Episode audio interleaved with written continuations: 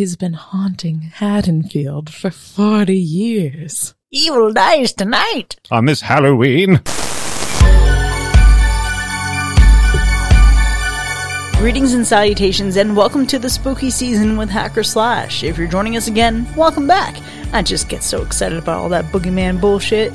If this is your first time listening, welcome to the party. We are a horror movie review podcast dedicated to telling you whether a movie is a hack, A total joke, a waste of time. or a slash. Totally killer. Pun intended. We believe horror is for everyone, and as such, we're rating these movies with the perspective we've gained from our varying walks of life and the flavors of fear we fancy most. My name is Chris, I'm your friendly neighborhood slasher enthusiast.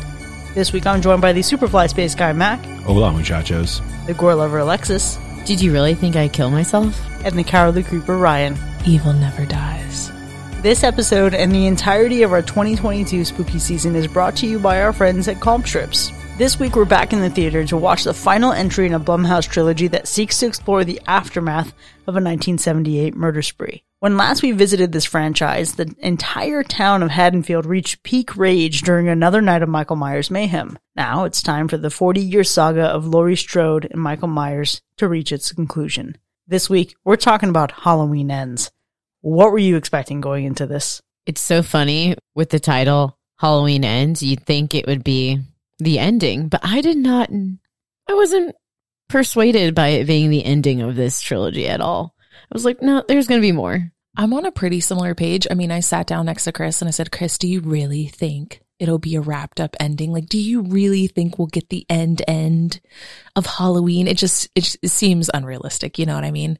But I honestly, I just recently rewatched Halloween Kills and I was kind of expecting another like Chase and Michael Myers. I didn't know what to expect in terms of like storyline. And I, I don't know. I, I really thought they were going to end it. Like going into this, my expectation was they're done. They think that we've had enough and that there's enough films for us to watch already. And they're like going to find a way. They're going to somehow bring it to a closing note and be like, there you go. We did it for 40 years. You've had enough. Don't ask for any more. See, I didn't expect quite that dramatic uh, angle. So going into this, I let myself feel a lot of excitement.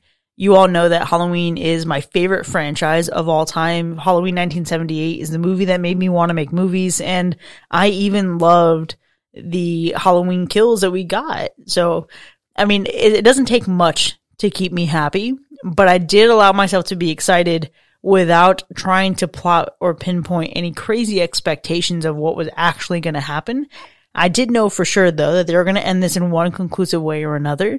It was going to be a take on this relationship between Laurie and Michael reaching its peak, but I didn't know in which way it would happen and I didn't want to know. There are a lot of rumor sites out there. There are a lot of spoilers that get leaked, a lot of predictions. And that's not something that I was down to explore because I wanted to just experience this in the moment. I will say though that sitting in the theater and walking in in the initial moments, I found myself getting nervous. Nervous in what way? Okay, look, I enjoyed Halloween Kills, but it was a departure from Halloween 2018. We can all admit that and agree and agree to that. There are a lot of people that hated Halloween Kills or think it's so silly. I still really enjoy it, but it is markedly different in quality from I think Halloween 2018. And I when considering some of the directions that they were going, like when you find out a span of time that passes in this movie, I was thinking what if I'm setting myself up for this with an open mind and I get Rob Zombied again? and I didn't think it would be quite like Rob Zombie. Like I didn't think it would be Halloween 2007, but I did worry that I was going to be so dissatisfied with the way that it reaches a conclusion. I don't know if I was concerned about being dissatisfied. I think I, I found it to be a very interesting watch because it was like not at all what I expected. I didn't know what to expect, but for some reason it just didn't line up with what I thought the, you know, final Halloween movie would be. And not necessarily a bad way. It was just like a very different story from what I expected. I think there was a lot of time spent waiting.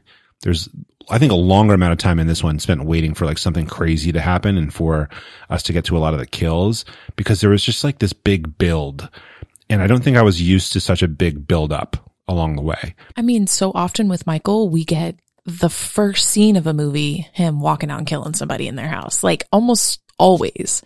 And this was definitely a, a different feeling. I mean, there's like a whole half of this movie where I was like scared, scared of what might be going on. And then not scared, which is really nice. And I don't mean like fear wise. I mean like afraid of where they were taking us with Michael. I get that. And Mac, I think we both had the same conclusion on that part because I looked over at him and I said, How long is this movie? He's like, An hour and 45 minutes. I was like, How far are we in? He's like, An hour. I'm like, You're telling me this shit concludes in 45 minutes. Now, see, Alexis, one of your problems is that you like to check the time and you should not check the time. You just got to go along for the ride. It was because at one point, an hour in, I was confused on where the fuck this movie was going, which you're right. Maybe I should have stepped back and just, you know, relaxed, but I couldn't. And I feel like that was a disappointment for me because I'm used to certain things in this franchise and I'm used to certain people, i.e. Michael, being in a lot of this. And without giving away too much, I'm left wanting a lot during that first hour. And I was like, how the hell are they going to wrap up this entire movie in 45 minutes? Because there's a, to me, there seemed like a lot to still do. I would say I completely disagree with being disappointed by it because it delivers. We get somewhere. If we hadn't got somewhere, I would have been like, dang, they really spent all this time doing all these things. And it definitely is different from what we normally get with Michael Myers and, you know, it's it's it's a diversion for sure but for me it is absolutely not a disappointment. It is a huge surprise. This movie does something different that's for sure but doesn't disappoint me with it. I'm down i'm down for the change up. So it's different in a way that you would enjoy. different in a way that i found to be worth the ride. The destination was worth the journey. Okay, so the juice was worth the squeeze. Yeah, thank you for saying that easier than me. No, that was that was great. So I, I think obviously going into this with a lot of open mindedness, a lot a lot of ambition, a lot of hope that this would be good, even while admitting some kind of nerves there, there were some things that I did hope for. Halloween Kills gave us this brilliant 1978 flashback that built on the story in the lore. And I hoped for more of the same here, even if it wasn't like a full, like step backwards into 1978 even if it wasn't that, I was hoping for more nods, more references. I wanted to have the memory of those who were lost in 1978 feel more present and part of this story in this chapter. And I think we get it in some ways and we don't get it in other ways. But it was a sentiment that I had while watching this where I felt the shift in this vision like when you think about what this trilogy was originally conceptualized as and it being a complete package, COVID-19 changed everything. And I could feel the difference here. And I'm not saying it's for better or for worse. And it's not fair to hold what could have been or what might have been against this film in particular. But I could feel the difference and I don't know how I feel about feeling that difference. Uh, there's definitely a difference here. And we commented during this, I even texted you about it, that the storyline here and some of the twists that they went with and some of the changes that they that they made 100% reminded me of a completely separate franchise. I was like, "Oh, they're pulling a insert franchise name here." And not necessarily a bad thing. Like I'm always down for a fun shakeup. Um so uh, it was a shock. I think I wasn't prepared for that. I didn't expect it. I truly thought this was going to be just the third version, or not the version, but like the third installment and kind of what we've already seen. It's going to be a big fight against Michael Myers. There's going to be a lot of stabbing, you know, people getting their throats slit and, and then we'll be done with it. And I'm, I'm actually kind of glad that they, that they threw one over on us. I'm actually kind of glad that they pulled one over on us and shook it up a little bit because that honestly would have been boring. It would have been entertaining in the moment, but it wouldn't wouldn't have been interesting story wise. No, and that was one of the things that I said is like, could we really stand through another just the city chasing Michael the whole time? Like, Oh God. it would have been unbearable. And to go back to what you said, you know, th- this won't spoil anything at all because it won't make any sense. But there was one point where I looked at Chris and I was like, "Is this a Marvel movie? like, are, uh, what? Where are we going? What are we doing?" And I don't know. It's just such an interesting thing to get from Halloween to be like uncertain of the direction because I've I've never watched a Halloween movie and been like, I don't know where we're going with this. Like it's very clear where we're going. We're we're we're going down the street with Michael. That's pretty much it. But I don't know. It's just such an interesting thing that this one did. Something that I think we were concerned was going to be a disappointment while watching this that ended up really not being was this dynamic that I'm mentioning where it's really shaking things up. I realized at the end while watching this, this majorly answered a lot of the questions that were thrown at Halloween Kills. There's there's a lot of I don't even I don't know if they're questions, might be just legit criticism of how you know certain characters are treated and this movie is a direct response to that and i i absolutely loved when i realized like oh that was so freaking smart So they were like, oops, we made a mistake. Let's uh, talk about that mistake. Almost almost but I, I think more so it was just kind of like no you're right. You have criticisms of the way that halloween kills ends and how implausible it seems. And this movie was a direct response to like but wait you haven't seen the whole story yet. Basically answering Paris the whole time going, how could he possibly be 60 years old and, and kill everybody? Yeah, and and I hope that doesn't give anything away. I don't think it necessarily does because it's it's it's a long movie. There's a lot that goes on in it, but I think they were like, we didn't forget. Don't worry, like we knew what we were doing. I think something that disappoints me though is that they seem to forget who everyone else was in this movie because the amount of whiplash I got on some of these characters, some I was happy to see return. There's like one character in particular who I was just watching Halloween Kills earlier today and thought, man, I feel real bad for her. I wish she was still around. Um, and to have some kind of like acknowledgement of that scene in that moment, it felt really good.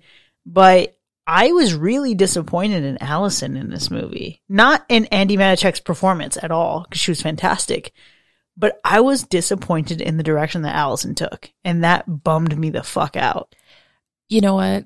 We will talk about this so much more later, but we talked about this in the theater because I was like, hmm, I'm not, I'm not sure what's going on. And then I realized like the age that she's at. And I feel much better about it after that because I had, I think, a misconception about it during the movie. It's an interesting one. There, there are definitely some interesting things that happen with characters here. It feels inconsistent at best and not, in some ways, a natural progression of where the characters were, which I mean, that's, I guess, the price you pay when you deviate and your movie is no longer set on exactly the same night. And now you're charged with, you know, having to build in what does emotional response look like to an event like this.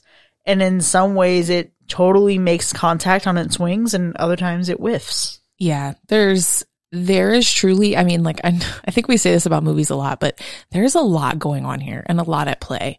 And so we have a ton to break down. But the thing that is pretty standard here was this scary? Absolutely not. Michael Myers is not scary. Well, here's the thing Michael Myers is typically scary. Even if you're not scared by his movies, his presence, his power, his terror is frightening. And I think this movie does not build on the legacy in a great way. He's still threatening, but I'm not scared of this Michael now. But also, he's 92 years old. Well, they paint him in a light, and especially in certain scenes where you're like, that's not the Michael Myers I know. He would never do something like that. This ain't your granddaddy's Michael Myers. This is someone else's. Meanwhile, it literally is your granddaddy's Michael Myers. I mean, it's not scary, but but Halloween's never been scary because most horror movies never really scared me that much. Um, but I think if you've been watching some some like true crime documentaries that have come out recently, you might be a bit frightened of some of the characters in it. Like not me personally, um, but I think they bring a lot here that like create. I think they bring a lot here that does relate to reality in some way. In other ways, it's it's it's movie magic, and that's and that's okay. But um, if you're talking specifically about Michael Myers, I don't think I don't think anyone's really going to be scared. Um, if you're talking about the shape, you know, as a presence, as a force, I think you can still have that. You know, seeing something in the mirror and still have that fear going on. There is brutality there. Yeah, and I think that's the magic of like characters like this is the the legend is what lives on and is what like frightens people, not the human being. And that's I think this movie does a good job of separating the two. He lives in you. Mac, you did touch on that. I've seen a lot of true crime documentaries lately, and um, it really scares me when you talk about, you know, nature versus nurture. And I love how, you know, they bring up this town is what's making these people, maybe even Michael Myers, like kind of a crazy person. Or was he born this way? So I just like that sort of thing because it, yeah, you're right. It does ground it in reality a little bit, which is kind of terrifying. I will also say that uh, for whatever lack or additions of fear or terror that we have with Michael Myers in the shape, this is a different Halloween movie. This really just looked at Halloween 2018 for the fans, looked at Halloween kills for the gore lovers and said, let's make something for the rest of y'all. And I think there's still some audience that uh, they could have niched down to a bit and tightened some things up. But what a refreshing take on a Halloween movie. And I'm not saying that in like a necessarily a positive or negative way, but it's definitely a departure. This does not feel like any other Halloween movie I've ever seen. I have to agree. I wouldn't say it doesn't feel like any other scary movie I've ever seen, but it does not feel like a Halloween movie. And I'll give it the Halloween originality points. Um, I think it's kind of like mid range, pretty standard for other things. Okay, so other things considered, it does give Grease 2 in some moments, which I'm excited about. It gave me Michael Carrington. Yeah. And our friend Alan that came with us, he threw out a few other things. He was like, there were some Lost Boys references, some like you feelings. There's a, there's a lot going on in this that we almost never get in like a Halloween movie. Yeah, Mac and I were definitely like, is this uh, Friday the 13th? And that's exactly what I felt like through most of the this movie. To be fair, there's a bazillion Friday the 13th, so it's up to the listener to figure out which one we're, we're talking about. Um, I think, I think you're, you're correct in like separating this though, but like between Halloween original and non Halloween original. And I also don't think that they didn't realize that. I think it's a deliberate choice. This is a different kind of fan service they're playing. Like I think 2018, they really like made a decision to make a Halloween movie, bring it back, you know, imagine the rest of them didn't exist. Er, imagine the rest of them didn't exist since the first one, right? Like where can we take off from there? And so I think they made that kind of a choice. And the second one, different type of fan. This one though, this is more of a horror fan in general. And so I think they played this game where they're like, it's okay that we talk about themes and situations and characters in ways that you've seen in other films because you're all going to love this because you love horror and that's okay. Yeah, there are some things in here that can warm the cockles of your cold dead heart if you love horror. But I think part of where I'm struggling is that you can consider the ending of this as two different things. The ending of a movie, the ending of a trilogy. And actually, let me go back, ending of three different things because it's also a 40 year saga of the one of the quintessential final girls and one of the quintessential villains. He's been haunting Haddonfield for 40 years. Evil dies tonight. On this Halloween. When you think about the ending of this, is it a satisfying ending of a movie? Yeah. Is it a satisfying end of a saga? I think so. But is it a satisfying end to just this trilogy? I don't know. I would say it's not. But I think I'm just so used to certain things happening in Halloween movies that I just don't know if I'm completely 100% satisfied on this end. You know, I'll be honest, I pretty much was. I mean, I didn't expect what we got from the ending. And when we got it, I was like, mm, okay. I think that my feelings come from not being like a diehard Halloween fan. They just come from me being a, a basically a casual Halloween watcher. And it, it satisfied me in a way because I hate what you expected is something that drives me kind of crazy. And I couldn't have dealt with that. So I'm happy with what we got and I'm, I'm happy where we were at the end of this movie. Okay. So the ending of this is really interesting. And I, I can't give away why I think this way, but you can think of this movie like Chris thinks of it. And I think you can end up a little bit disappointed, like I did initially, right? Where you're kind of like, that's, that's 40 years of history. That's 40 years of film history, character history, etc. But there's a couple scenes in this movie that deal with the way a story is being told and who's telling it that bring us back to the fact that there's now multiple Halloween universes. And I think it's a good reminder that this is simply one of them. And so if you interpret it through a certain lens, you can go back now and still watch and enjoy the other films. Multiverse, baby. Boom. All right. I'm not particularly down for like multiverse stuff, but one of our patrons did mention like wanting to cry. And if you're like a I want to cry at the end of a movie kind of person, this one's not going to hit that note for you. Okay, look, I cried in Halloween 2018 and this did not poke any emotions for me. And I expected to be disappointed or sad one way or another. You know, I think there are a few times that I turned to Ryan and said, having not done any predictions beforehand, here are like the three or four different endings that I think can come from this. And the ending that we got, I think was like an initial option, but it's not one that I thought would have like devastated and gutted me. Like I think I was mentally preparing for this kind of ending. And it's one of those where the ending of the actual movie itself isn't an issue for me. It's not even something that I think would impede my ability to enjoy the whole franchise. But it's more so pulling back a bit and looking at the whole third film as a conclusion to this trilogy. I'm not super jazzed about it. I I think the reason it's so disappointing is because they wanted this to be a conclusion to the trilogy. And I think with with characters like Michael Myers, you should never do that. We've learned that over the last 40 years. You should never conclude anything. like calling it Halloween ends um, is setting up like a major expectation. I agree. And you should just let things happen and see what the future holds. Obviously, we're a little bit of a mixed bag here as Halloween ends go. So let's go ahead and make our way to our ratings.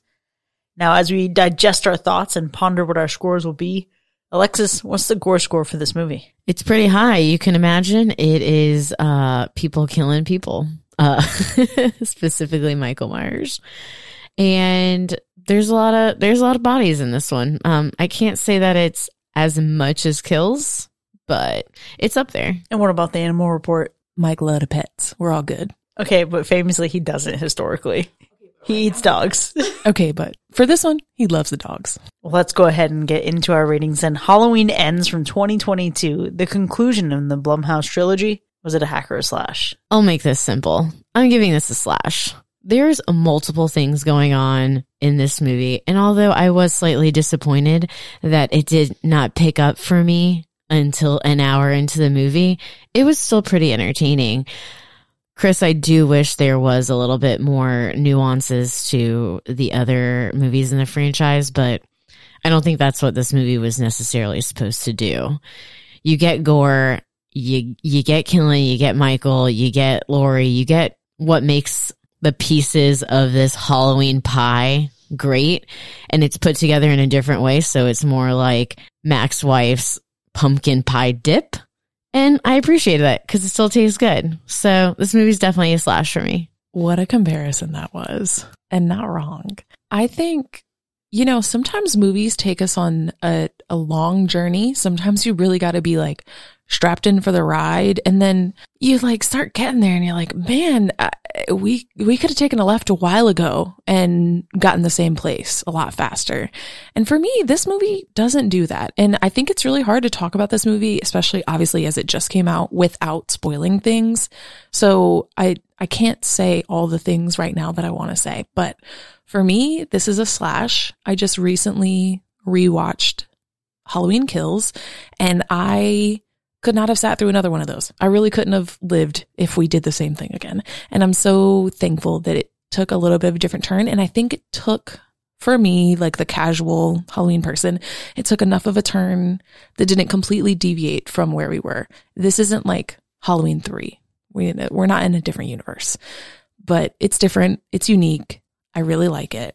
I, I do think there's a little bit of like I don't know, the magic of like opening night for a movie and seeing it in Dolby and everything like that. So I don't know. I don't know if this would change at all if I rewatched it a few times or something like that. But for now, this is a slash for me and it's a solid slash, not like a questionable one.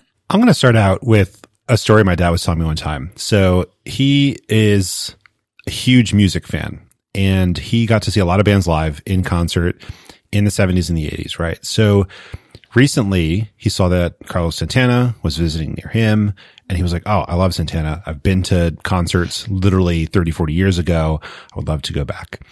Um, then he sees the ticket prices and he was like, you know what? How much older is he now?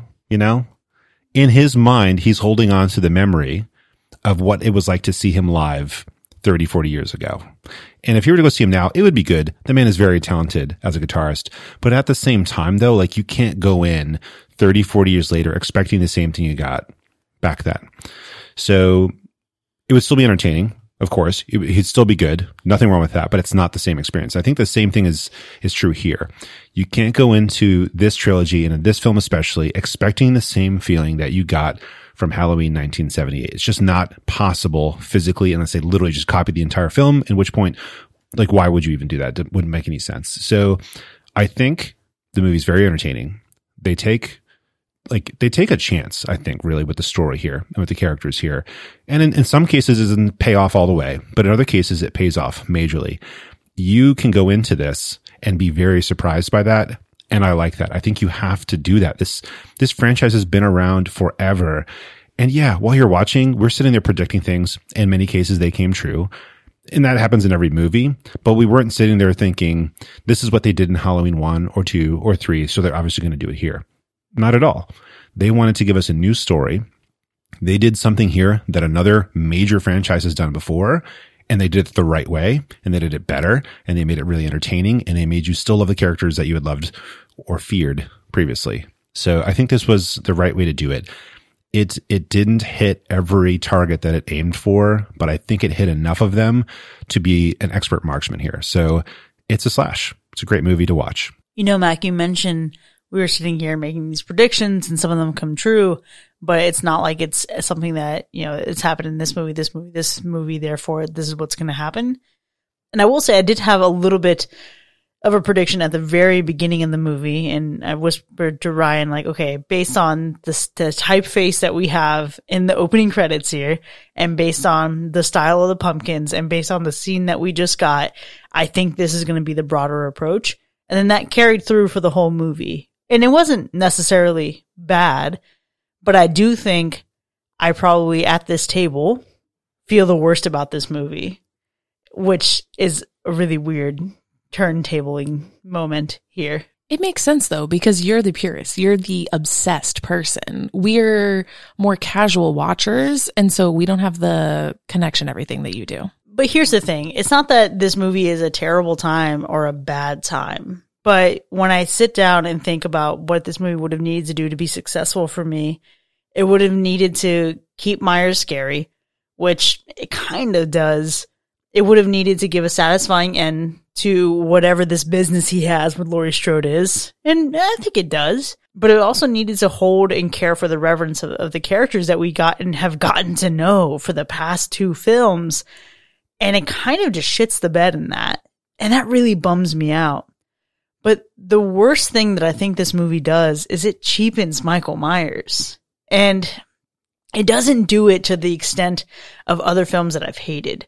It absolutely doesn't. Like this is a far cry from Cult of Thorn Michael. This is a far cry from Rob Zombie's Michael Myers wearing a hoodie, having a long beard and just like a half exposed face. It's a far cry from all of that. But it's still not the Michael Myers that I was hoping I would get in this movie. But thankfully, I walked in with very low expectations. And I think ultimately this movie is a slash for Laurie Strode and Laurie motherfucking Strode alone. Truly. I think having the perspective of concluding a saga, this movie shines in that regard. But I do think this is the worst film for me personally out of the Blumhouse trilogy.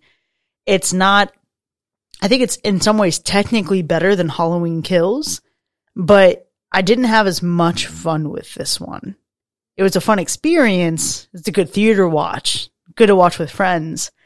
But there are some moments of this, particularly with the disregard for characters, where I was just like, all right, what are we doing though? Like, please stop. Please stop where you're ahead. Knock it off, guys. Let's just get back on track here. I'm going to watch it a few more times because I need to continue processing my thoughts.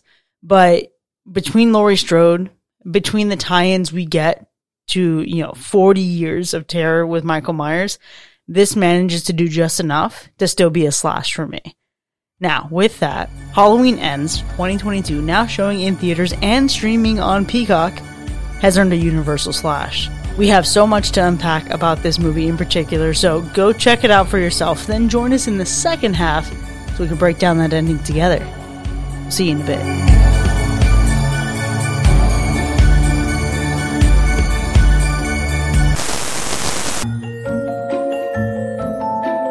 It's generally believed that watching horror movies can relieve anxiety. No, really, it's true.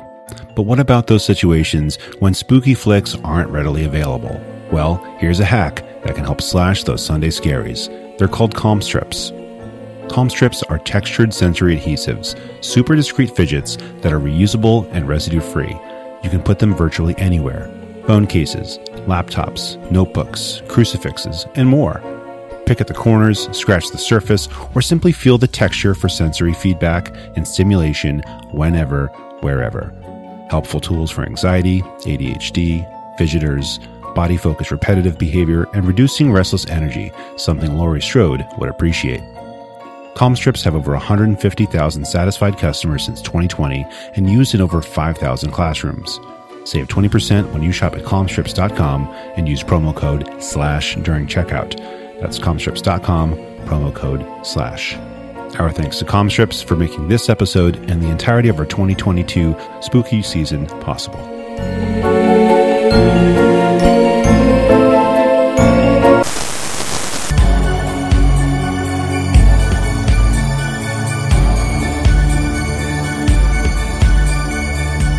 Welcome back, folks. You are now entering the spoiler zone for Halloween Ends from 2022, which has earned a universal slash.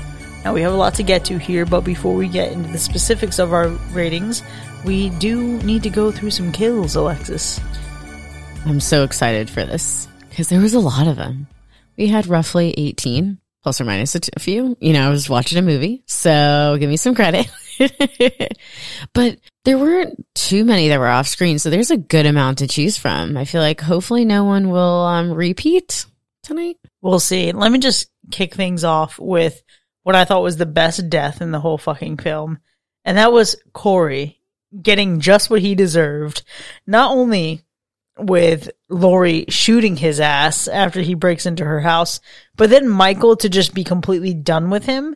I started clapping and we started the clapping in the theater for this moment because I was ready for him to be gone. Yeah, he was really annoying. That one did hit very nicely. My personal favorite was Nurse Deb. I felt like she was out here, you know, doing a little bit of shady practicing, trying to get that, uh, trying to get that promotion. And I, I wasn't in support of it. I didn't like it. First off, why you at a house sleeping with a man calling him doctor still? Cause that's weird. You don't call him by his first name. oh, what you don't realize is that he's really into that. Yeah, I'm sure he is. They were gross. The whole literally were sitting in the theater and I'm like, you little hussy. but she was definitely my favorite kill because it was like the first really good Michael kill that we get and she's stabbed into the wall and hanging there. It was not quite a stab and lift, but it was good enough. You know, it was a different thing. A, a, a stab and stick, It was a really. lift and stab. It was a moment where you looked at me and said, his kills are just so much better. It was so much better. Corey was such a novice at that moment, especially. I, w- I was surprised that Corey was even there. I think at that point it wasn't clear to me yet. Is it going to be Corey? That because somebody was going to turn in this movie. It became really clear, and they kept trying to make it ambiguous. But when we realized, like, yeah, he's he's doing these kills and he's going for more than just a homeless dude. I love the fact that Michael showed up to show him how it was done. Like, held it too. He like was he's like, no, watch, you novice, you amateur. This is how you truly kill somebody because he's out there like stabbing, stabbing, stabbing. He's running. He's getting his hand caught in the door. I think I commented when he did that. I was like, Oh, what an amateur because you don't run. You take your time. Why would you need to run? You should scare the crap out of them by moving slowly. Mac, I don't know what you're talking about with them trying to make it ambiguous. It felt very obvious the path that Corey was on, and it didn't seem like they were trying to do that with anybody else. It, it seemed like they were trying to do that with his new girlfriend. I would agree. I actually thought there was a moment where we are going to get Corey and Allison working together as killers. I said, oh, they're going to work together. And I did not mean Mike and Corey. I meant Corey and Allison. Oh, I thought you were obviously referring to Michael Myers and Corey Cunningham, the fucking, uh, you know, like, uh, like father, like son. No, Michael Myers is 130 years old. I figured he'd pass the torch. Yeah, to an apprentice after he works with him to show him what to do. I'll just throw it out there. Uh, it's the DJ, Willie the Kid. That, that death was insane because I think we all knew it was coming when he came out and was like, get off my property. You kids are annoying. But like, okay, he's going to take him out. But when he finally storms in there and does it, he destroys that dude's face so much. And then he had a good like Michael move at that point where his hand moved slowly with the scissors. I was like, oh, he picked up something. He was watching a little bit and slowly moves, but confidently moves the scissors across his tongue and then snip.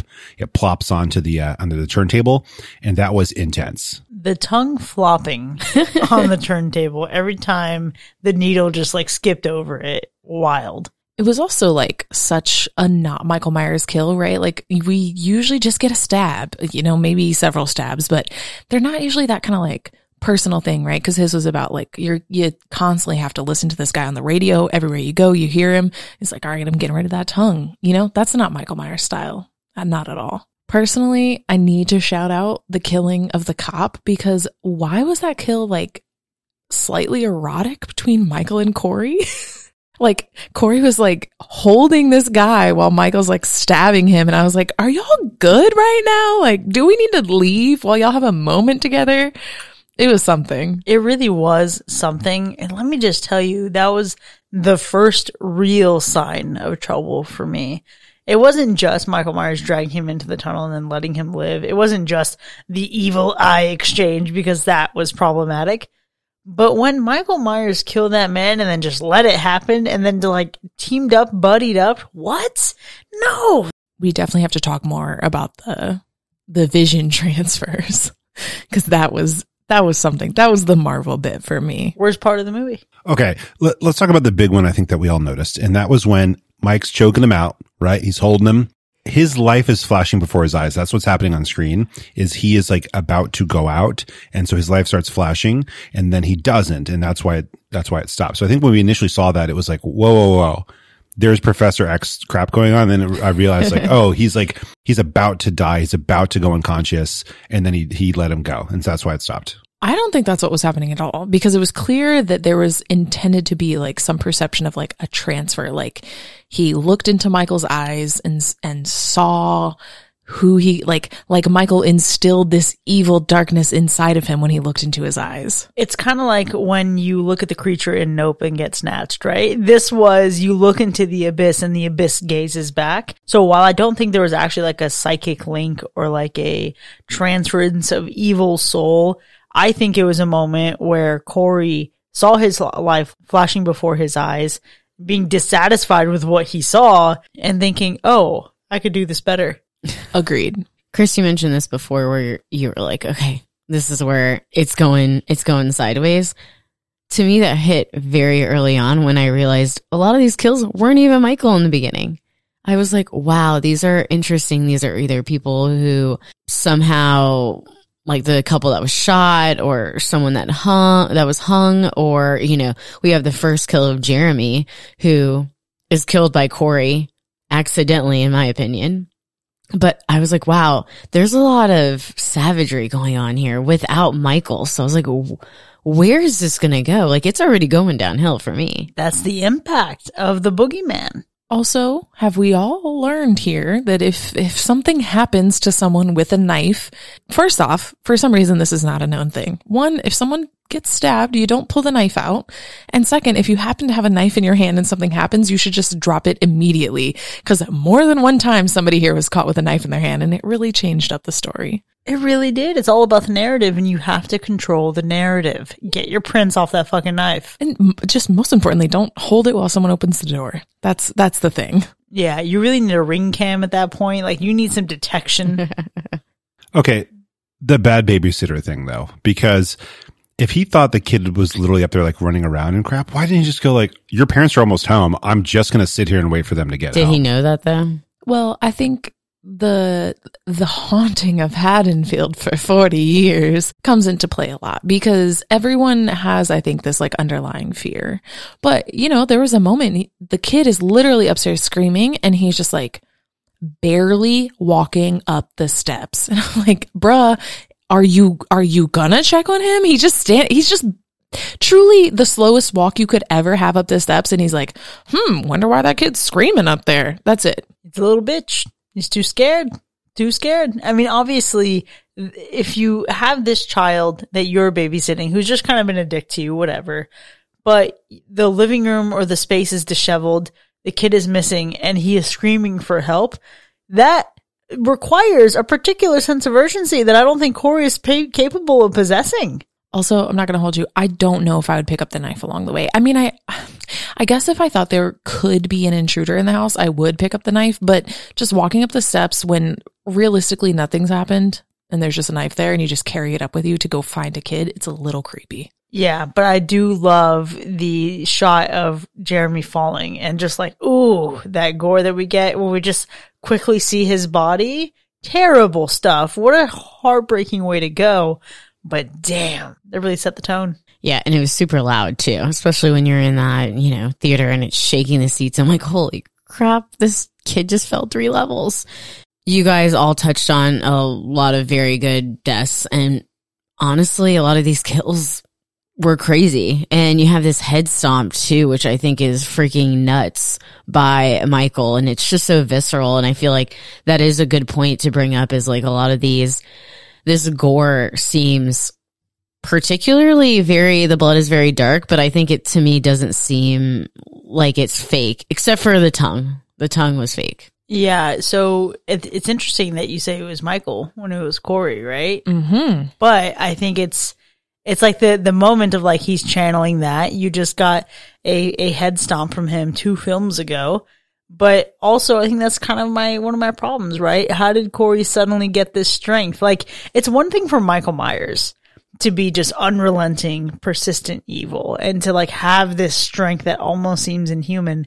But then for this little guy who's just getting bullied by high school kids, the marching band kids, no less. But I think, I think they tried to talk about that, which is like kind of a darkness coming out of him. Like there, was there something already there? Or, or was it gone? Did it just show up out of nowhere? And so if that darkness is there, he just had to tap into it. And you know, sometimes that darkness got some strength. Is that darkness coming into his glutes or his quads? Cause that shit's ridiculous. I think so. I mean, Michael Myers was 25 running around killing people too. So if we all got some darkness, we're good. And we've all agreed that Michael Myers is not actually superhuman. He's just who he is. It's just, it's just his, his nature. So So it's just the abyss. once you tap in, things are unlocked. I think it's he let loose. I think when he finally just like switched in his brain that like I'm going to start taking people out, he stopped holding back because he he quite easily could have taken those high school kids out. I think so too. And it's one of those things when you've gone through something, I think like accidentally killing a kid, your defenses against feeling anything that could allow aggression to come out of you are probably so high. That's how I saw it anyway. It's like you, ha- I, if I was in that situation, I would be such a restrained person. And you can tell he is just by the way he is with his family. I think I would be the exact same way. It's like if someone came up to me, I don't care what they're doing to me. If they don't kill me, I am not going to react to them. If I've accidentally killed a kid before and then he lets go and he's in there. I can't believe none of us said Michael Myers is our favorite kills. Actually, one of my least favorite kills. It was sad. I didn't want it to end, even though I knew it was going to end. Yes, I think that's what it is. Because I think as a kill, it was great. And I think Laurie did some really smart things about it. Like she went for places that she knew they're not going to be able to bring him back after I stab him there and like let the blood out out of here. Like he's gone. He, there's nothing coming back out of him. First off, he lost so much blood. I mean, just that first hit, like under the arm, is like your major arteries are there. Initially, I was like, that's a really weird place to stab. And then as I was thinking about it, I was like, actually, it's kind of a genius place. But I was a little bit surprised that she didn't have some, you know, like some traps set up, like low key in the house. I know she said she bought a house that wasn't a trap, but I was like, girl, I know you got something. But she had one there. You know, she had a little fire extinguisher there. Yeah, but I think that was just in case the kitchen caught on fire. She kind of home alone it. I Yeah. thought it was propped up on the door, like it would have fallen on him. yeah. So it was hilarious when that did not happen. Well, I think it had got pulled out at the beginning when they burned the pie. But yeah, I was like, man, if that I, kitchen island don't move and drop him into a into like a bunker underneath and burn him again.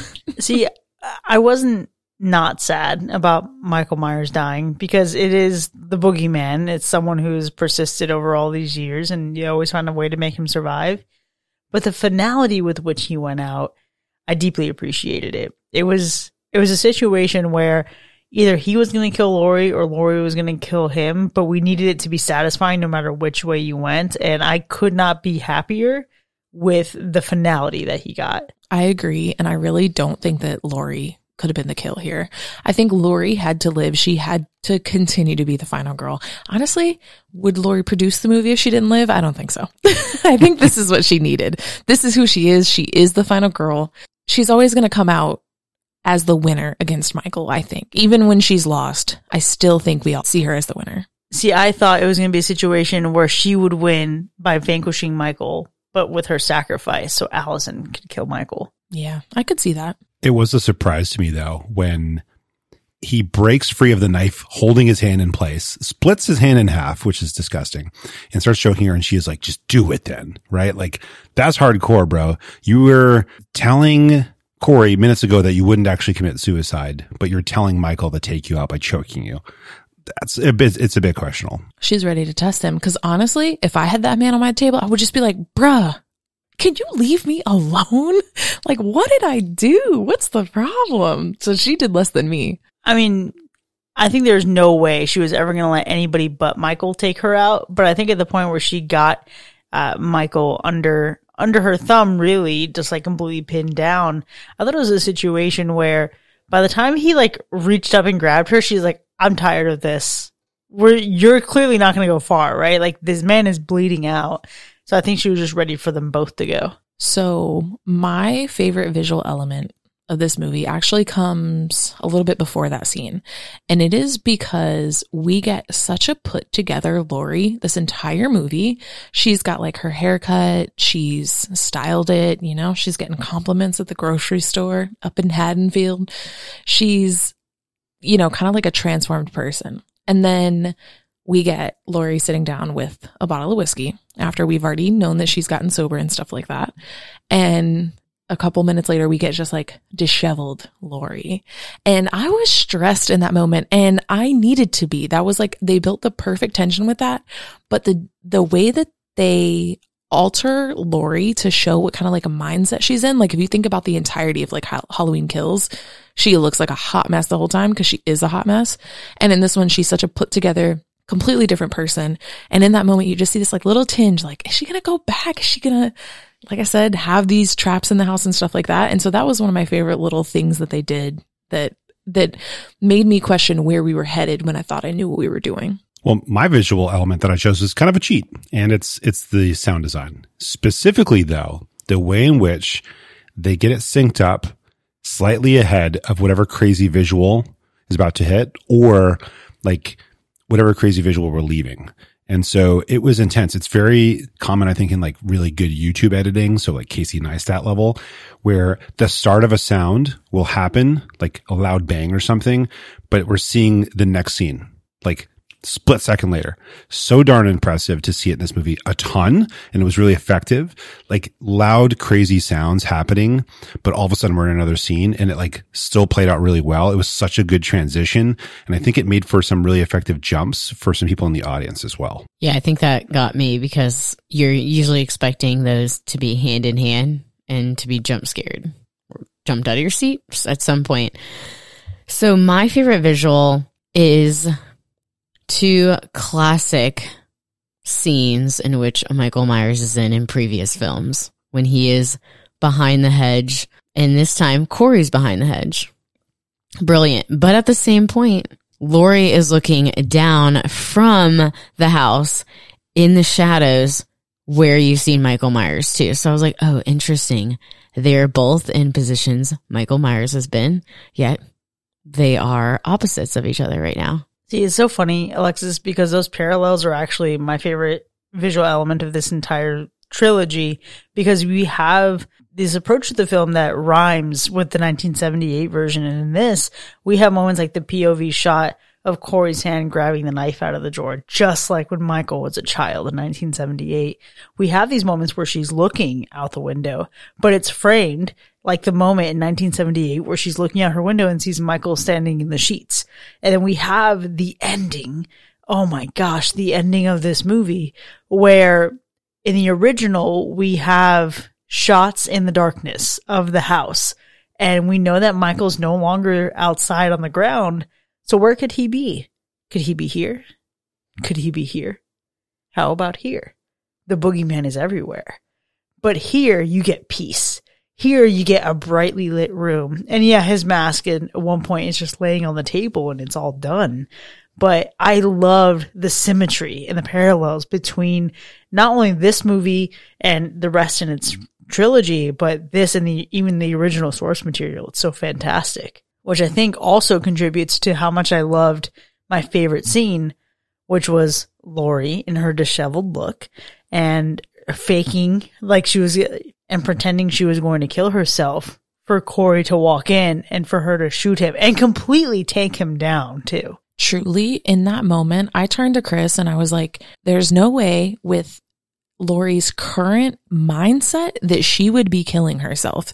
And if they had taken us down that route, and to be fair, I didn't think that Laurie was going to go out by killing herself. But if they had taken us down that route, I really would have had a problem with it because it, it, doesn't make sense. It doesn't make sense for this person to grow and overcome so much that they've done and then to go and be like, I'm going to kill myself now just because of literally I said, Chris, it's been one day. she didn't even leave yet. And this, this woman's about to kill herself. There's no way. And honestly, they got me. I shouldn't have believed that for a second. Yeah, that was actually something that was baked into Halloween 2018. I think it was cut from the final version of the film, but it's in the novelization. And I think they actually filmed it where she was considering killing herself. But see, in 2018, and I would say in Halloween Kills, it makes complete sense. It's, it's the, you know, that kind of chaos mindset. Where she is now, she's so healthy. She's so grounded. She's so understanding. I was so close to being like, nope, this movie's a complete wash because of that. Yeah. But let me just say, regardless of uh, the the tomfoolery she pulls, the one-two punch that she pulls, the tricks that she pulls on this night of treats, she's wearing a similar outfit to the original film. And there are so many moments, like earlier in the film when she's baking the pie, she's wearing a skirt that's very similar to the original film, and it's like she's finding herself again. It's like she's erasing all these years of trauma and going back to who she was. Absolutely love that there was uh, still, I think, the fear up to that point that somehow Corey was going to continue being the shape after this film. And so when they tricked us, when they really kind of like fooled with us there, she's pointing it, the doors kind of close, and you hear the pumpkin smashing on the wall. Uh, the reaction is kind of like, are they really going to do it like that? Are they going to take Laurie out like that?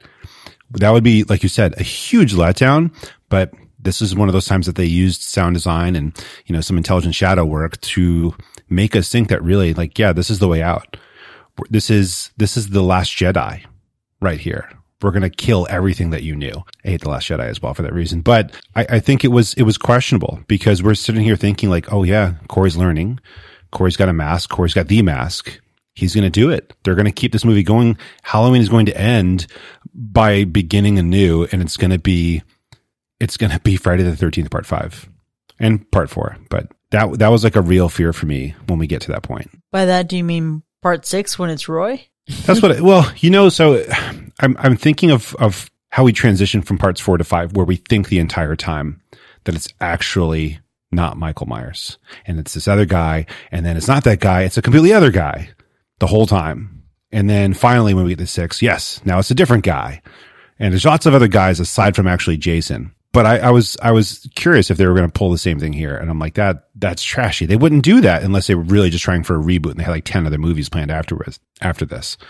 But I'm glad they didn't. I'm glad they faked us out. I'm glad they faked out Corey as well. But that pumpkin was so damn effective, and it was almost like for for two or three seconds, was like holy cow. That's how they ended 40 years of Laurie Strode was like having her take herself out. I wouldn't have hated them having Corey continue. I don't know. I'm fine with it going on for another 40 years. He's been haunting them for so long, though. And now it's time for a new haunting. So, speaking of Corey, this is, you know, he, there are some parts of him that I really enjoyed that are not obviously like aligned with the original Halloween and everything they were trying to do. But my one of my favorite scenes from this movie is the scene where Allison and Corey go to the party. And I think it's partially because this is the last time we see like fully good Corey. And I really felt for him. I really like felt the pain of something happening and the whole town turning against him for it. And I, I felt really bad. And I think that's a really big part of why I slashed this movie is because I did care about this person that they were introducing to us that I don't think there was necessarily a lot of other reason to care about. He just seemed good. He seemed like something bad happened to him. He got a bad hand played to him and he just was doing what he could with it. And they went to this party and they kind of like let loose. And I thought it was really sweet for both Allison and for him. And it just sucked like the way it ended with that woman and you know, she's got the same hairstyle five years later. Like she's still going to that great Gatsby party. So it was a little rough, but man, I just, I felt so much for him and like so bad. And that was definitely the point where, you know, of course, obviously everything changed because he, you know, got jumped, went under the thing. But that was one of my favorite scenes where they just felt like they were just both going to be able to like conquer their issues, really. Yeah, I do feel bad for him. And I especially felt bad in that opening scene because I feel like it really sets this movie up. And you have this comedy that you've gotten throughout these movies. The comedy we like that I'm not typically used to in a Halloween franchise. Then you, you know, this curiosity up, oh, the kid's going upstairs, you hear thumps. So there's this like cat and mouse. It's faked out, you know, the kid's playing a trick on him and then he's in the attic. Well, at that point, I really thought that Michael Myers is going to be in there. Cause why wouldn't you start off a movie with Michael Myers killing someone? And I think that's what made this my favorite because then there's such tragedy after that that I was like not expecting. And it really just threw me out of sorts and really had me engaged from that moment on in the, in the movie the reaction at that point, like in the audience, was like, "What the hell is going on? What are we watching? When is Michael Myers going to show up? Where's Laurie? We don't. Who is this character? Why did this happen? How does this relate to Halloween in any way? And it really throws you off and leaves you set up for like, I don't know what to expect out of this movie, which is, I think, really effective for a conclusion I think it's hard for me to pick a favorite scene because there's a lot to like here. Some of the like character interactions are kind of weak, but I think the strongest, most effective one is when Laurie walks out of the grocery store, happy go lucky, cherry blossoms in mind, and is greeted by her neighbor. And that was just like, it was so heavy for her to deal with, but I think it was heavy for us because this is one of those times where it's like, you never think about the impact that this has on the community, except for Michael Myers haunting them for 40 years. And like, this is someone's like real life that's been ruined by this. Oh my gosh. Can I tell you how happy I was to see that she made it? Because I was just watching Halloween Kills earlier today. And I was thinking about how sad I was for her. Like when she just snatches up her little drone and she's just trying to have a good time, but she's deeply concerned about this person in the house. And to have had that light bulb shoved through her neck and to sit there having to watch her husband be brutally murdered and stuck like a pig with that many knives. And there's a moment where I thought like, well, we never really see her die. I didn't think for a second that she was still alive, but I did think, man, I hope she made it out of there. Those were definitely the kills that made me like the most sad in Halloween kills. I was like, man, they were just like a cute little energetic old couple. And I was very, very sad when they had to go. And I did think the same thing, like, man, we didn't technically see her die, but I also was not expecting her to come back. And that impact is just so damn sad. I think that's part of the character work that makes a lot of this movie interesting. But I feel like this movie does so poorly with the rest of its character work that it really just bums me out. Like this whole thing with Corey and Allison, like I guess you could really summarize this film by saying that this is the prime example of why two unwell people cannot make each other well. And Corey's place where he is is a far cry from where Allison thinks he is. But then there's some like really disjointed decision making. Like for some reason, Allison is working where she is, and it seems like a clinic kind of situation, except she's in line potentially to be a charge nurse and it doesn't quite make sense considering it's only been four years since she was in high school. And I feel like there's more education required for that. And maybe there isn't. I don't know. I'm not in the medical field, but she just seems like she's well into her mid twenties or, uh, her mid to late twenties at that. But to see that not making a lot of sense, but then to also see her kind of that lack of emotional intelligence when she seemed to have had such a good head on her shoulders previously this felt like a regression for Allison which disappoints me. However, I understand that at this point, she's not living her life for herself. She's living it for Laurie, and I can understand the toll that it takes on her. But I feel like she was not done justice in this movie. I feel a, a kind of two ways about her because I think she was such a strong character before that it's really hard to see her not being like the one to carry the family this time. But at the same time, like there's one thing. If you've ever been like the kid that has to be an adult your whole life, I feel like there is a point where like the irresponsibility finally sets in and you're like, cool, I need to just like be a little bit free for a little bit. And you know, Chris, I don't know if you are the type of person that would make irresponsible decisions for like a person that you like. I don't think, I don't read that as something that you do. Ma'am, let me tell you that I got dropped on my head and my shoulder to try to impress somebody that I liked. So I understand. I just, you know, I don't know. I, I grew up as a very like responsible child, very like too old for how I was.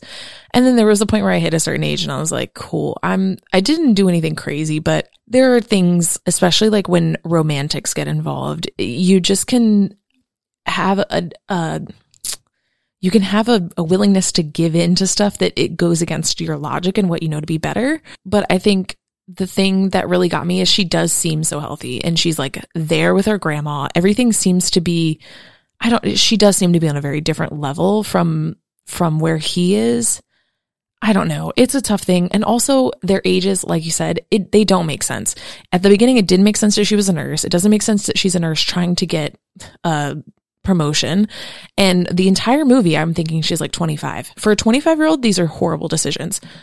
When we paused for a second at the end and I asked you a question, Chris, and you were like, oh, she's like 21, I was like, okay, I get it. This is 21 year old decisions, but she doesn't seem 21 years old in this entire movie. She seems 25 just like him. Their romance, and I get it. Maybe it was the initial attraction. I'm sure everyone can relate that it starts hot and heavy, but it was this odd perception that they had known each other and they had been around each other and they not had just met. Like they had, like she was making comments and jokes and stuff as if they had known each other for a while. Well, also part of the problem that I had is that the movie took place over like four days. Like they, they were talking about going to a Halloween party four days before Halloween. And then he came into the hospital. So four days later, she's like, I'm throwing away my grandmother for you. And I was like, listen, I can relate to a lot of stuff. I can't relate to that. yeah. Okay. So that's the thing, right? It's one thing for her to be on the journey that she's on uh, emotionally, internally.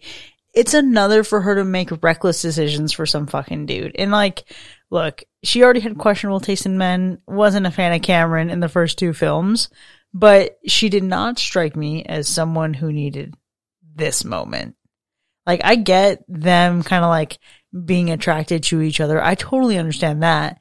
But with the whole let's run away together bit, listen, I get needing to escape the feeling of suffocation. But with this guy that you just met, Allison, I think you're smarter than that they did a lot to make her seem like fairly sane and fairly well adjusted in many cases. But when we look at her track record of men, it's so poor. The, the cop that they show her like having dated for a little bit d- doesn't add up at all. There's no way that that girl would have been going out with that guy unless secretly underneath all of it, she's in no way well adjusted and is still heavily traumatized. I am going to once again defend this, this this decision because it is not uncommon for young women who should not be dating these people to date older cops. I don't know why, especially if they've been through certain things in life. It's just a thing that that people do. I kind of related it, you know, we're kind of in a military area. It's it's the military thing when you don't have military. I don't know why, but people people often date older cops. I don't know. It is what it is.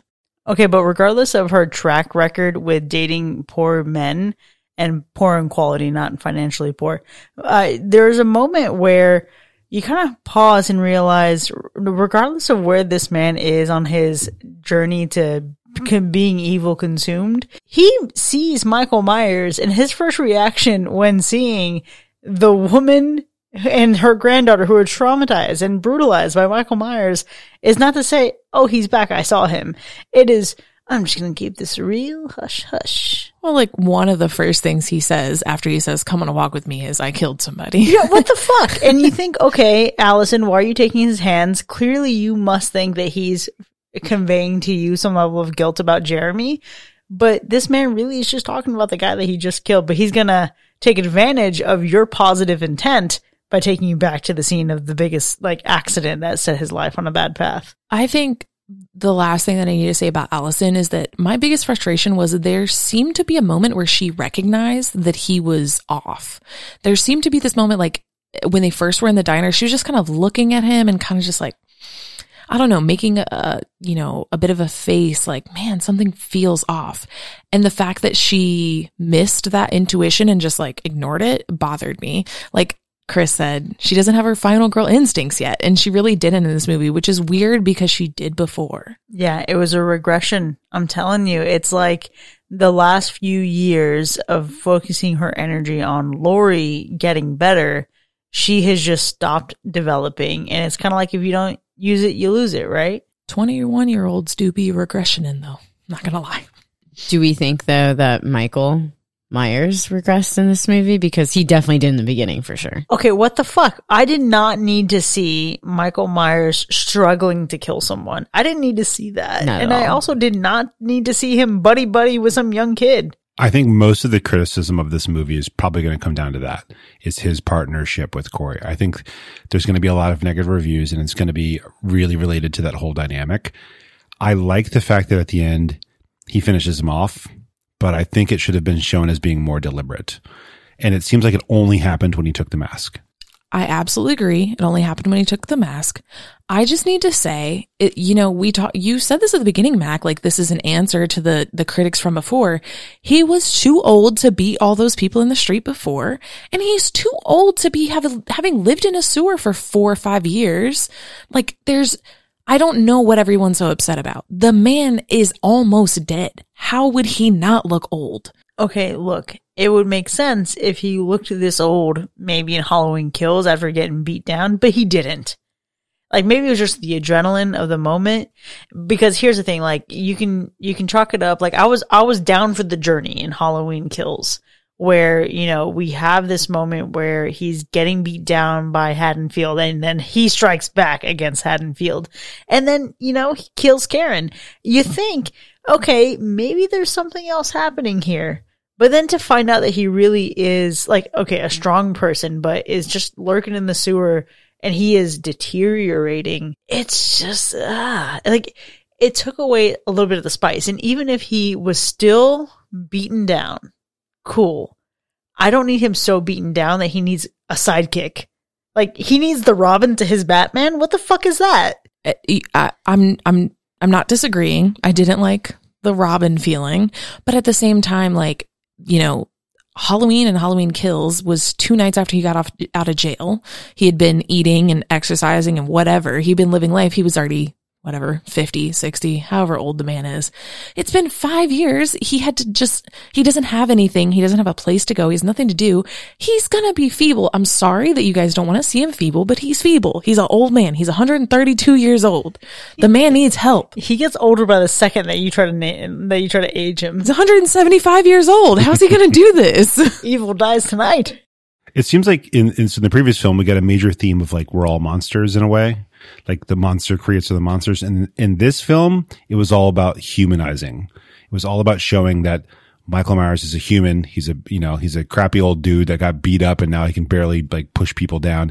It's all about showing that like, yeah, Corey thinks he's this big bad monster, but in reality, he's just a human. He's going to get taken out. Laurie, while she thinks she's a monster, well, she's she's pretty beefy. She can take Michael Myers out, but she's also still a human who suffers trauma. And so, like, we built everybody up previously, but now we're like kind of tearing them down to human level once again. but he was just thirsty he needed a couple kills he's a little bit of a vampire as it turns out and then he came back to he came back to his full strength went and killed some hoes Did he come back to his full strength though? i would say he did I would say he didn't, or he wouldn't have gotten wrecked as much as he did with a with a refrigerator pinning down one of his legs when he still had free mobility of the other leg. Look, I'm not mad at how it happened. Don't get me wrong.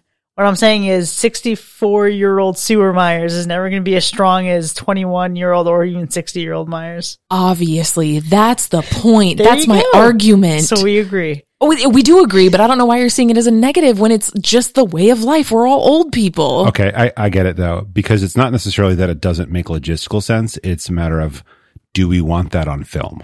I do because it's realistic. Because last time he beat down 500 people with one hand tied behind his back. I want it in a different trilogy. Like you already committed in Halloween Kills, and I can appreciate the differences between freshly broken out of Smith's Grove and you know being well nourished and well exercised. I get it, sure, okay, cool. Yes, now he has more wounds. Okay, slowing down for sure. I get it, but I still do not want to see him like Corey needing to be his nurse in a retirement home. Like he had to hold someone down for Michael Myers to stab him, and then Michael Myers like shaking a little bit when he gets. Uh, why? Because it was erotic. But here's the thing. That's why he's dead. You don't have to worry about it anymore. Boom. Listen, Michael Myers will live forever because evil never dies. On your arm. So to sum it up, Corey's just a little bear cub. Look, I could have done without Corey, but okay. So in the beginning of the movie, we get this whole scene. We get the typeface for season of the witch in the opening credits. And then we get the pumpkins exploding out from inside other pumpkins. And I turned to Ryan, I'm like, this is going to be like generational evil. Like this is the, the threat is so much bigger than just Michael Myers as one singular individual person. So I had a feeling like that's going to be the direction that we were going to go. But I still need to process and watch more because I don't know so with great certainty how I feel. I think this was a missed opportunity to turn Allison into the next Haddonfield killer. I definitely thought it was going to happen for a minute. Nabu, that's Halloween 4 with little Jamie Lloyd. Yeah, but this is the new trilogy now. They could have taken things in this with this new family that she's got, not the other, not the old families. Oh yeah, yeah, yeah. You know, this new trilogy, you know, there's plenty of material for us to go back and just make new again. Exactly, because this is a different universe in this multiverse of Halloween. I, I think one of the most interesting parts of this movie was was using Corey and like doing this whole back and forth between them. I also do think it it was easily the worst part of the film. And I don't know if it's Corey that made it the worst part. I think the partnership is what made it that's what the entire film made us question is are we going to actually be able to slash this? Is this like back and forth between them? It was Corey not having an iPhone when Allison messaged him in the fucking messages turned green, which was the worst part for me. Yeah, how dare that man? Ha- you know, he did look like an android man. I'm not gonna lie to you. He worked at a. He's a mechanic for his dad. He's an android for sure. Okay, look, I know I've picked some bones with this movie. I do think the partnership is among the worst part, but I'm going to go specifically into evil gazing into evil's eyes and the flashing, the eyes flashing before Corey's eyes that make it imply that Michael Myers is seeing it and feeling it too. It's kind of like that book, The Giver, where everyone has a certain role in society, but only one person gets to be the keeper of all knowledge, and they give that knowledge to others with a touch. And that's where that moment felt like. It felt like the fucking giver. I do remember that book. Yeah, I mean, it was a great book, uh, but not necessarily something that I want or need in a Halloween movie. But I do want to then conversely say that the best part of this movie, not fully the best part, but one of the best parts was its use of archival footage from the original films. Cause there's a moment where we get the original shot as we hear Laurie's voice kind of reading her memoir. We get the shot or we get the title card in 1978 and it's just so damn good and satisfying. And then to see her photos of Linda and Annie above her little craft that Karen made her when she was a small child. It felt like that connection that I wanted. It felt like this is a real place. These are real people. These are people who remember the people they've lost. You were very happy when we got some original footage because it definitely wasn't the same as Halloween Kills, where you were like, eh. But I, I think for me, the the vision thing, the eye connection thing was definitely one of the worst parts. I have a few others. I think Allison Allison falling for Corey's like facade was another worst part. And the last one is Corey's family. What are those people? And I just need to say this on the podcast. Why was that woman drinking milk while she was eating spaghetti? Okay. I just need to ask that question. I don't know what's wrong with you people. If you do it, don't tell me because I'll never talk to you again. That's crazy. I do want to point out that you that wasn't even your first question. Your first question was, why is there so much pasta sauce on the glass of milk? And then several beats later, why is she drinking milk with spaghetti? It, It was, was- amazing. it was a horrific scene, but that family is horrible and it, it, it does have some importance in the story. I think it leads into like what's really going on inside of Corey and, you know, maybe that darkness has always been there and yada yada, but that family sucked and I wouldn't say I needed them to suck. They could have not sucked very easily. I think though it's about lacking control, right? And, it, and it's about how he, you know, there, he has these moments where he tries to stand up for himself in front of some high school kids, but he doesn't even stand up for himself at home. Yeah, when his mom's kissing him on the lips, which I don't know about y'all, but my mom or dad does not kiss me on the lips. I'm I'm not as weird about that as other people. Oh, not I that. I do it, but I'm just not as weird about it as other people. But also, it more importantly, she cussed him out one second before it. so she was psycho too. That's the problem, exactly. I'm not particularly stoked about revisiting that relationship on my rewatches, but this is something that I will absolutely be seeing again. I think I have Halloween off this year. So I'm going to do the original franchise and then I'm going to do a rewatch where it's like one 2018 kills and ends. And I want to see how it fits together watching them all back to back to back to back. I do think that I need to watch this again. I think I need to be away from the release of it, the uh, theater experience, being with friends, people I love in kind of a packed theater. I, I do think I'll probably feel differently when I rewatch this at home. I don't know if I'll feel that much differently. I don't know. But um, I definitely would watch this again, probably very similar to the way Chris would watch it. I'm still going to think of this as being one of many universes, as one story, because in my mind, you could think of this as as just Laurie's story that she's telling through her through her novel that she's writing. Well, she's already signed a document that she won't play Laurie Strode ever again. Right, but I know it's done done, but like I think you could also go back and skip these and rewatch all of the other films and kind of pick and choose how you want to believe the story actually goes down. Yeah, like famously, my idea is the fan edit of Halloween 1 plus 2 minus the bits about being related. We can get a little H2O in there and just pretend that John dies. And then we jump into 2018. It's great. So that is to say though, I, I still think it's worth rewatching. I think my opinions might change on details, but not overall. I think it's still probably going to be a slash for me. Um, I just wish I had time off to watch every single film, like, like from start to finish.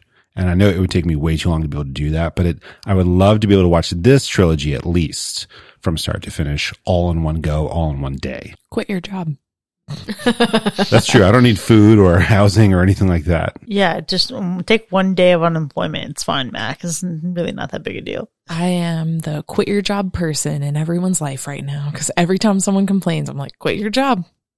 It's great. You can find other jobs that allow you to watch true. movies. Yeah. Well, I know that this has inspired so much desire for you to spend time at home watching movies, but for now, there you have it, folks. Halloween ends from 2022, the conclusion to Laurie Strode and Michael Myers' saga as under Universal Slash. Now, we certainly had a lot to talk about here, but it doesn't end here by any means. We want to know what you think. Were you down with Corey Cunningham? Do you think this movie took some missteps? Do you think it ranks higher than Halloween Kills? Let us know. You can join in on the conversation by hanging out with us for free over in our Discord, and you can click the link in our show notes to sign up. If you've enjoyed listening to this episode, consider becoming one of our patrons. Visit patreon.com slash hackorslash to enjoy more of the show with early access, extended episodes, bonus content, and live shows. If you become a patron as part of our New Blood Drive during October, you'll also receive our limited edition anniversary poster. Thanks again to our friends at Calm Strips for making our 2022 spooky season possible. We'll see you next time, folks, and remember, when you gaze long into the abyss, the abyss also gazes into you. Bye.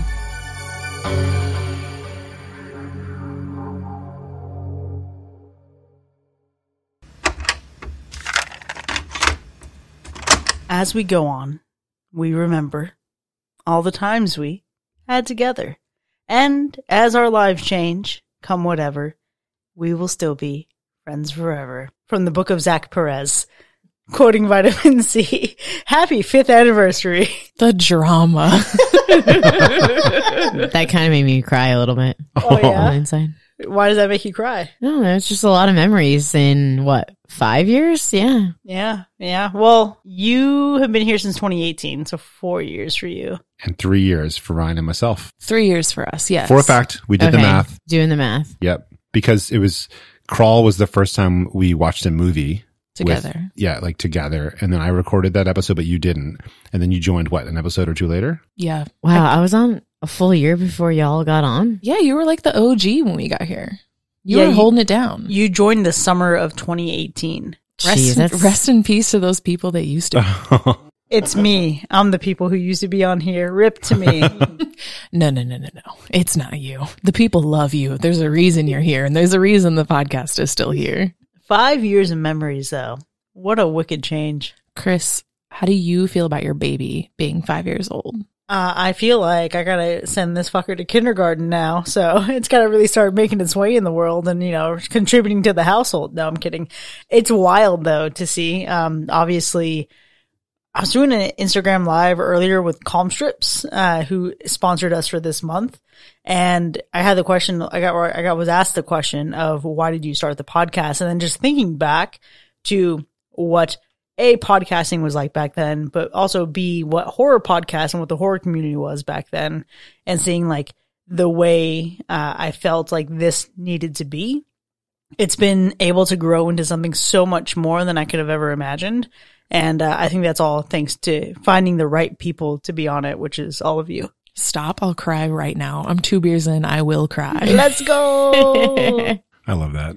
I I remember listening to the podcast, like hearing about it because you know we worked together, listening to the podcast on long drives, and so I would do like two or three episodes, and there was one. What oh God? What episode was it? Where it was Pet Sematary. It was Pet Sematary. That's right. Because I think I I think I said like Alexis's thoughts were wrong. Um, Oh, excuse me. Oh, to be clear, he thought everyone's thoughts were wrong except for me, and I was like, I need this guy around. yeah, that's what it was. To Okay. balance things out. So the, the the other three, yourself included, Alexis, I was like, Chris, Chris, like, come on, what are they saying? What are what are they thinking here? This is nuts. Um, and I think shortly thereafter is probably where I was like, oh yeah, I would love to like watch a movie with y'all. That sounds like so much fun. And you know, Rob, Rob in the chat is telling me that's wrong to tell people that their opinions are wrong.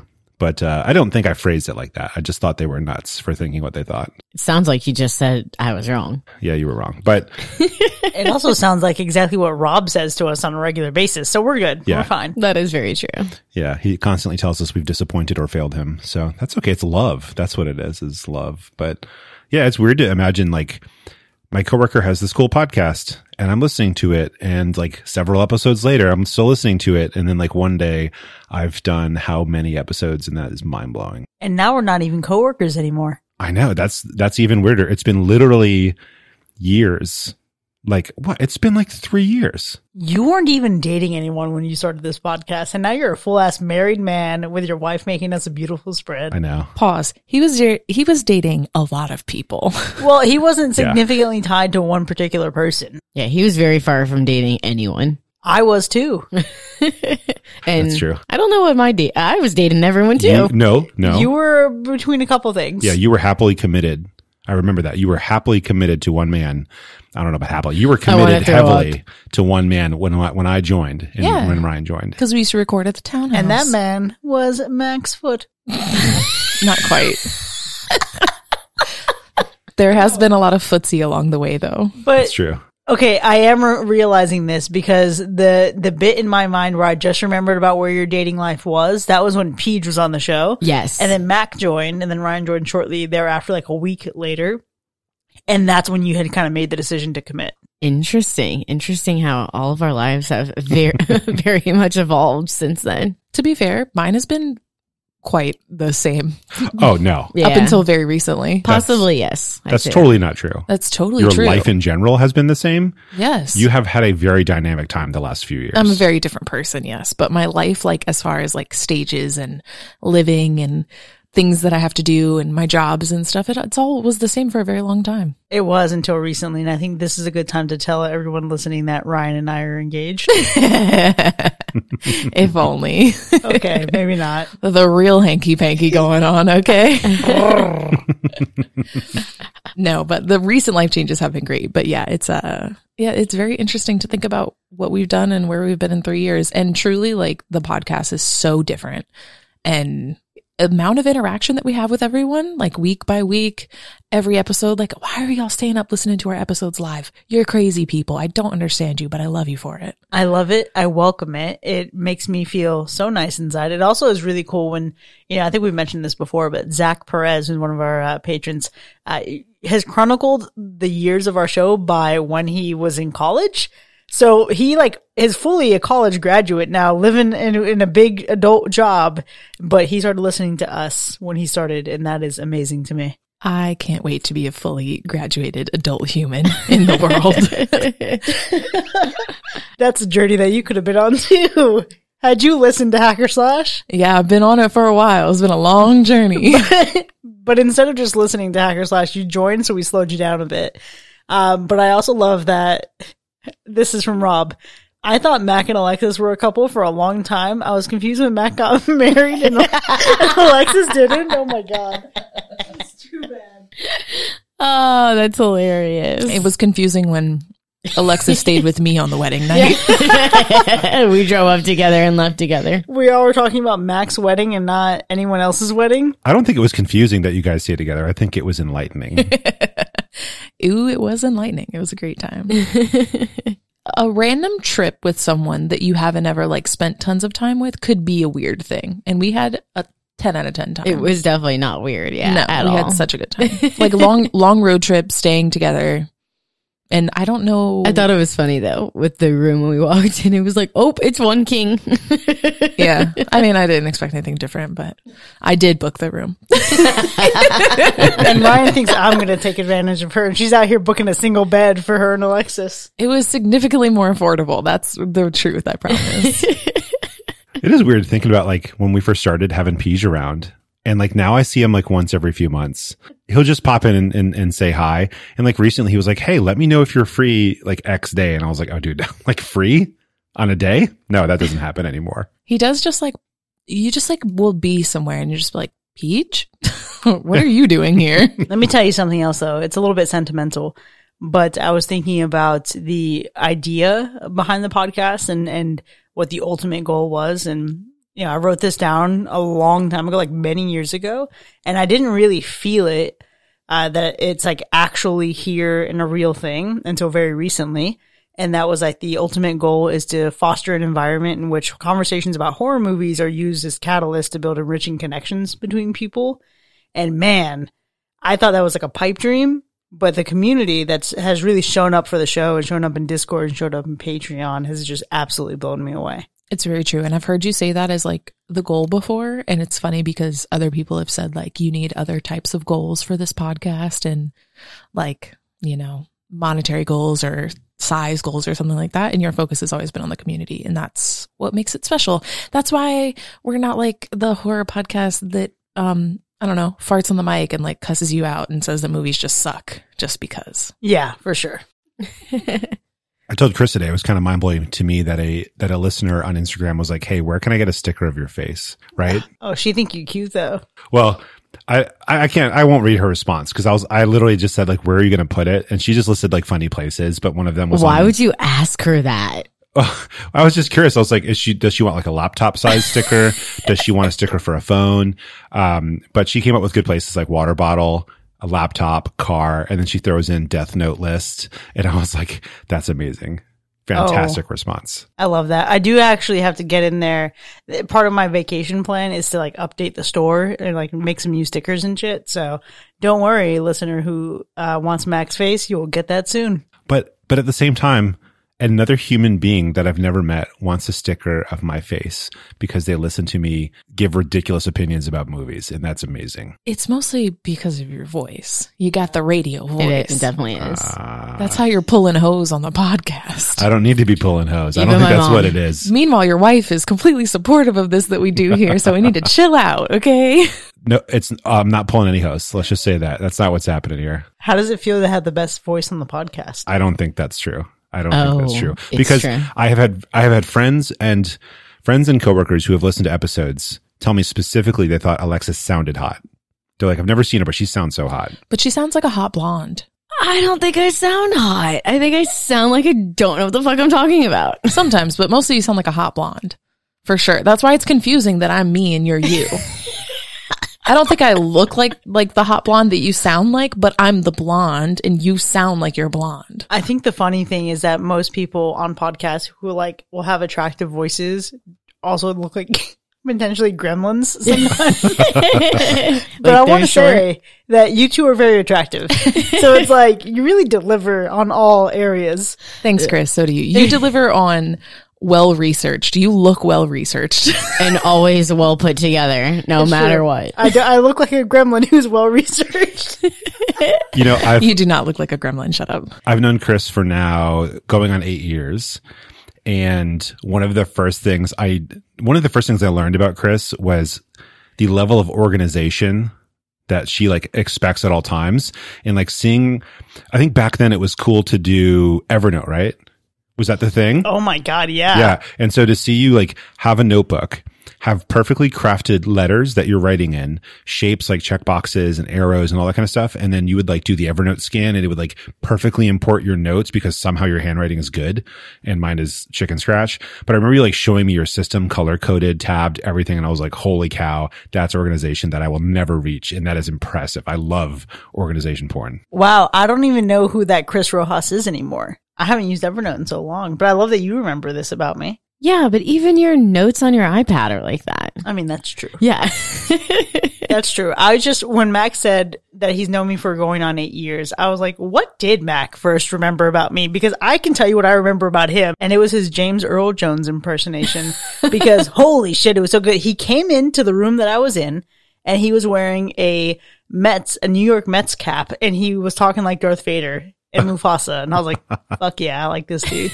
I can't do that anymore. I haven't practiced it in such a long time. I think it needs to be a sponsor read. I, I think we've tried before, but you know what it is. So what I realize is throughout the day, the more like anxious you get, the more like tight your throat gets. And then like your, you know, you like your pitch increases and all that kind of stuff. When I wake up in the morning, they, jo- people joke about morning voice, but when I wake up in the morning, it's pure, pure Darth Vader. Yeah, there's a lot of things that happen in the morning. I'm the father.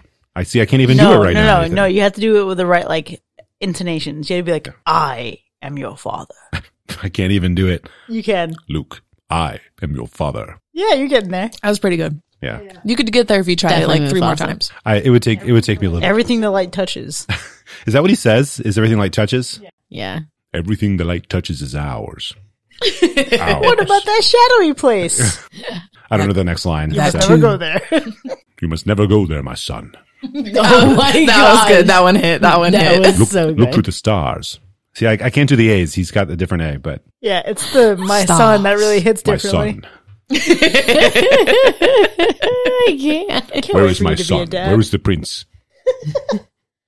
Oh. oh. Do you think we should actually start the podcast? Yeah, I don't know if I'm being too spoilerly.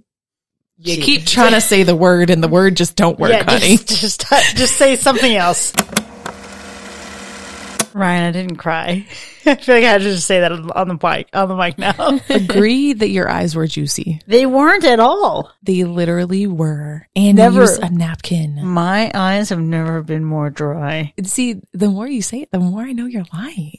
But why wouldn't she just admit it? I, don't would have been. I've cried over such dumb shit. I, th- cried in Barbarian for a I- little bit. I think it's because it was just gentle. A little gentle, sad Chris Listen, listen, Ryan, you know that one of my most attractive qualities is my vulnerability. And I would never hide that from a woman, ever. Was it the movie or the smell of your bloomin' onion that made you cry? Whoa.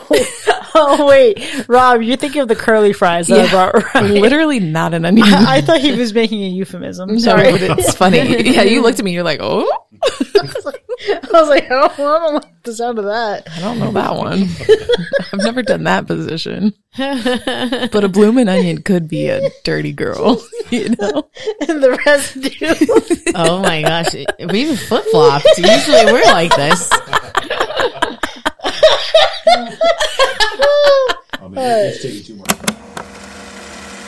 I kind of related it, you know, we're kind of in a military area. It's it's the military thing when you don't have military. I don't know why, but people people often date older cops. I don't know. It is what it is. It's gross. I don't know where you're coming from on that, but Well, it's because you see. dated an older military guy. It's either military or cops. That I'm is telling true, you, yeah. I'm- it, it is a thing. I'm I'm not saying it's for everybody. I'm just saying it's a common thing. The fact that she was dating him did not stand out to me as weird at all. It's a de- it's like it's a poor decision that you make when you're 21. He's got money, he can do stuff, he's got power. I don't know. You just get swindled. fucking messages turn green, which was the worst part for me Fair. What year was this? this year. yeah, it's like set in present day. That's supposed to be present day? Yeah, so it's four years after 2018. You know what? This whole time I'm thinking, oh, this is old school. Yeah, okay, well, there's some, wait, I might need to rewatch this. There might be some, there might be some things I got some beef with. Why, I'm, you know, I, it's just because I always think of Halloween as being old. I'm thinking of like old. Of course it's now. Just double checking that I'm recording. Press the red button. We'll see you next time, folks. And remember, when you gaze long into the abyss, the abyss also gazes into you. Bye. Oof. No? No, it's a good one. Bye.